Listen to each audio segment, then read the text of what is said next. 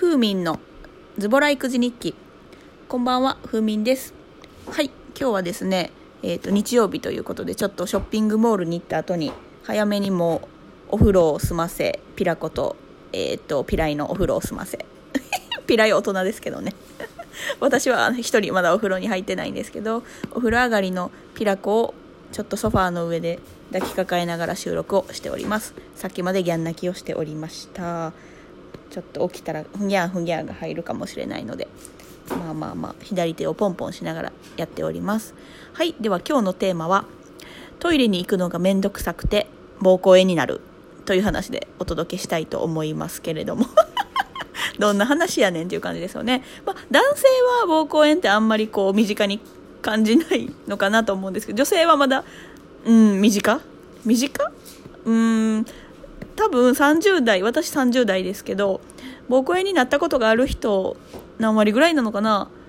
30代ぐらいやと5割ぐらいいるんちゃういや分かんないですけどね、ま、女性の方が膀胱炎になりやすいらしくってですね。でなんで私は結構ね小学校ぐらいの時からトイレを我慢する癖があってで膀胱炎にしょっちゅうしょっちゅうなるんですよ。で今も何を隠そう。ピラコ、えーと、左手に抱きかかえながら座って収録してるんですけど今も実はトイレ我慢してるんですよね。でトイレに我慢する癖がいつから始まったかというと、うん、明らかに覚えてるのは小学校1年生の時なんですよね。でまあ面倒くさがりがたたって保育園の時にトイレ行きたいのに保育園の先生に嘘ついて行きたくないって言ってお昼寝時間を迎えてでお昼寝の時に案の定おむつも外れてた時だったので34歳かなおねしょをしてしまってもうさっきトイレに行きなさいって言ってたのにって怒られたのは覚えてるんですよねでその怒られた先生って怖い先生で結構、まあ、私が自己申告せずにトイレに行かなかったのが悪いんですけどその先生のことを「まるのバカ野郎!」って言ってあの実家のベランダでその当時叫んでたらしいんですよ。だからその怒られたのがよっぽど嫌やったんやろうなっていうふうに今思い出してますけども。で、小学校1年生。もともとだからトイレに行くのめんどくさい特性が強いから、トイレに行く行為はあんまり好きじゃなかったんやと思うんですよ。で、で、そういうま特性があった中で小学校1年生の学校が始まりましたと。で小学校1年生の時の担任の先生が結構怖い先生でで私が、まあ、今31歳なんですけど小学生の時って若者の先生が一切いなくってもう本当に40オーバーの先生で小学校の職員室が構成されている感覚ででほぼほぼ50代やったんじゃないかな。私が小1の時にも50代の女性の先生が、えー、担任やったんですけど、まあ、だからおばちゃん先生、まあ、ベテランおばちゃん先生でその先生結構表情が怖くてあまりこう笑顔を見たことがない。1年生の先生なのに笑顔を見たことがないってなかなかですけど結構厳しめの先生やったんですよね。でなんか小学校1年生って集団生活が始まるのでなんかいろんなこう学校の決められたルールっていうのを説明されながら過ごすと思うんですけどその中の一つにトイレに行く時ですよね。授業中にトイレに行きたくなった時にどうするのか。で別に何もこう知らせてられてない状況ででクラスメイトの一人が「先生トイレ」って言ったんですよねでそれで先生が結構な怖い顔で「先生はトイレじゃありません」「先生はトイレじゃありません」「トイレに行きたい時は何て言うんですか?」って言って結構なんか怒られてたんですよねで「先生トイレに行ってもいいですか?」って言いなさいっていう指導をやったんですけどなんかそれを聞いて私は「先生トイレ行きたい時に「あトイレ行っていいんですか?」ん？先生トイレ行っていいですか？って聞こうっていうポジティブな捉え方じゃなくてあ授業中トイレに行きたいって思ってそれを先生に言ったらなんか怒られるんやっていうこうかなりネガティブな印象で受けてしまってでもこう小学校1年生の暴行とかってねちっちゃいじゃないですか。まだ体もちっちゃいし。だから結構案の定授業中トイレに行くことも何回かあったんですけどあやばい。休み時間遊びすぎてトイレ行く時間なかったなと思いながらも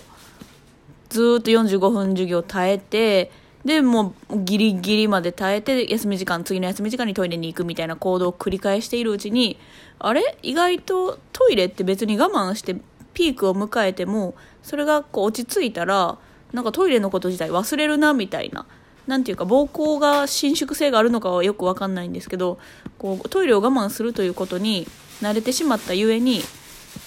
なんていうかこう我慢できるようになってきたんですよねだからまあまあ別に行かんでもいいやんみたいな。まあまあまあ最悪の場合は言ってるんですけどね。だからこうトイレを我慢するのが私の中では当たり前みたいな感じになってるんですよね。だから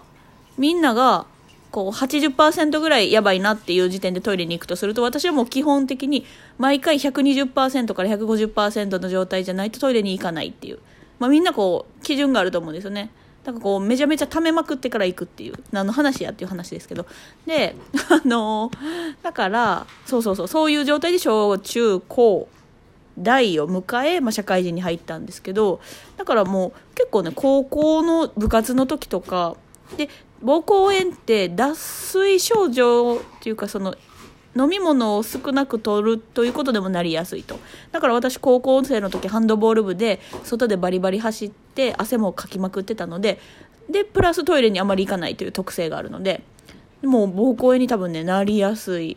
もう本当になりやすいランキングでいうとめっちゃ上位を占めてる、うん、あの性格だと思うんですけどだからまあそうこうしてる中で膀胱炎になりまくってる人生なんですよね。で、まあ、そういうこそういうことをあのピラコのこうおむつを変えながら、ね、ピラコはおあのトイレを我慢するっていう筋肉がまだ発達してないのでもう上々上々おしっこもうんちもやるんですよね。で結構おむつ替えの時に私たち結構マーライオンって呼んでるんですけどおむつ交換するおむつオープンの時におしっことかうんちがビヤーって飛び出る現象を、まあ、通称マーライオンって呼んでてでマーライオン今日もねマーライオン私さっきトイあのおむつ交換してる時にされたんですけどそのマーライオンの光景を見ながらああいいなピラコはトイレとか考えずに上々上々出して気持ちよさそうやなしたいと思える時にこう別にしてっていうなんかおむつの人生もありなんじゃないかなっていう。ふうにこう妄想を繰り広げられてたんですよね。で、結構ピライがまあ、あの、お医者さんっていうことと、私ももともと病院で勤めてたっていう、あの、夫婦関係なので、あの、夫婦でたまに、私たちって何の病気で最後亡くなるんやろうなっていう話をする時があるんですよね。で、ピライはもともとあの、小児喘息があるので、結構こう、呼吸器系が、気管とか、えー、肺とかが弱いので、まあ、肺炎かな。最近、こう、誤嚥性肺炎で亡くなる方も増えてるし、まあ、その、私たちが結構高齢者に差し掛かった時に、どういう、こう、医学とか、まあ、科学が発展してるかがわからないので、人生100年時代と今言われてるので、まあまあ、病名もね、変わってくるかもしれないですけど、まあ、今ある病名やと仮定すると、で、私はまあもちろん膀胱炎かな。まあ、膀胱炎で亡くなるっていうのはあまりないと思うので、まあ、尿路感染って言って膀胱炎で菌がえー、と膀胱に入って炎症を起こしてで熱が出てで体が弱ってたらそれで亡くなる方もいるみたいな尿路感染っていうのがあるんですけど、まあ、それか、まあ、腎盂腎炎とか、まあ、腎臓の病気とかかなっていう話を日常会話でするという、まあ、なんともおかしい夫婦なんですけども、ね、そういうまあ、そういう亡くなり方とか別に死にたいわけじゃないんですけどそういう最後のこう週末を迎える時にこの病気かなあの病気かな何やろなっていうこう日常会話で出てくるっていうのはなかなかこうレアな夫婦関係で、まあ、そういうのも別にあのかなり死をネガティブに捉えると何て言うかそういうお墓の話とかお葬式の話とか病気の話とかってゾッとするというかチーンっていうこう暗い中で喋らないといけないのかなっていうふうにあの思う人もいると思うんですけど。でもまあ私たちは結構そういう仕事柄まああの仕事の話イコールなくなる人の話とか、まあ、お見取りする最後を迎えるお見取りする話とか、まあ、介護の話とかいろいろそういうのが日常会話の中で繰り広げられるのであんまりこう死に対しても、まあ、いざ直面するというかこう病気を突きつけられると怖いとは思うんですけど、まあ、今のところはフラットに結構会話で話せるなというふうに思いますね。はい。皆様トイレ我慢する習性ありませんか？ね。忙しいお仕事の方とかこう聞くところによると学校の先生とか結構職業病で膀胱炎になったりするらしいですね。なんか休み時間が10分しかないしでその後にこう、まあ、小学校の先生とかだとほぼほぼ自分が担任の先生をしてるとこう授業に1時間目から6時間目ずっとフルで入らないといけない中でその間でこう10分休憩はもう職員室に帰って教材を取りに行ってで終わってしまうとか。となるともう朝の8時台から夕方のその3時台4時台授業が終わるまでトイレに行け行けないとか、まあ、昼休みぐらいに1回行くぐらいとかの人もいるみたいなので、ね、なかなかこう職業病でそういう多忙な方は膀胱炎になったりとか。膀胱炎のすすめというラジオではないんですよ決してね、うんうん、私も全然行けたらあのフル膀胱になる前に、えー、っと80%とか60%の段階でトイレにも行きたいんですけどなかなかね面倒くさい特性っていうのはこう変わらないのでうんまあ歩いて立ってトイレに通りがかったら行くみたいな何ていうか自分の中のルールとかを決めといた方があのねちっちゃい子もいるのでなかなかこう膀胱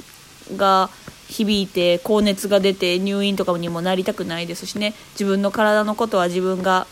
一番守ってあげられると思うのでその辺でこう予防的に、まあ、トイレに行くという行動をちょっと習慣化していきたいなと思いました。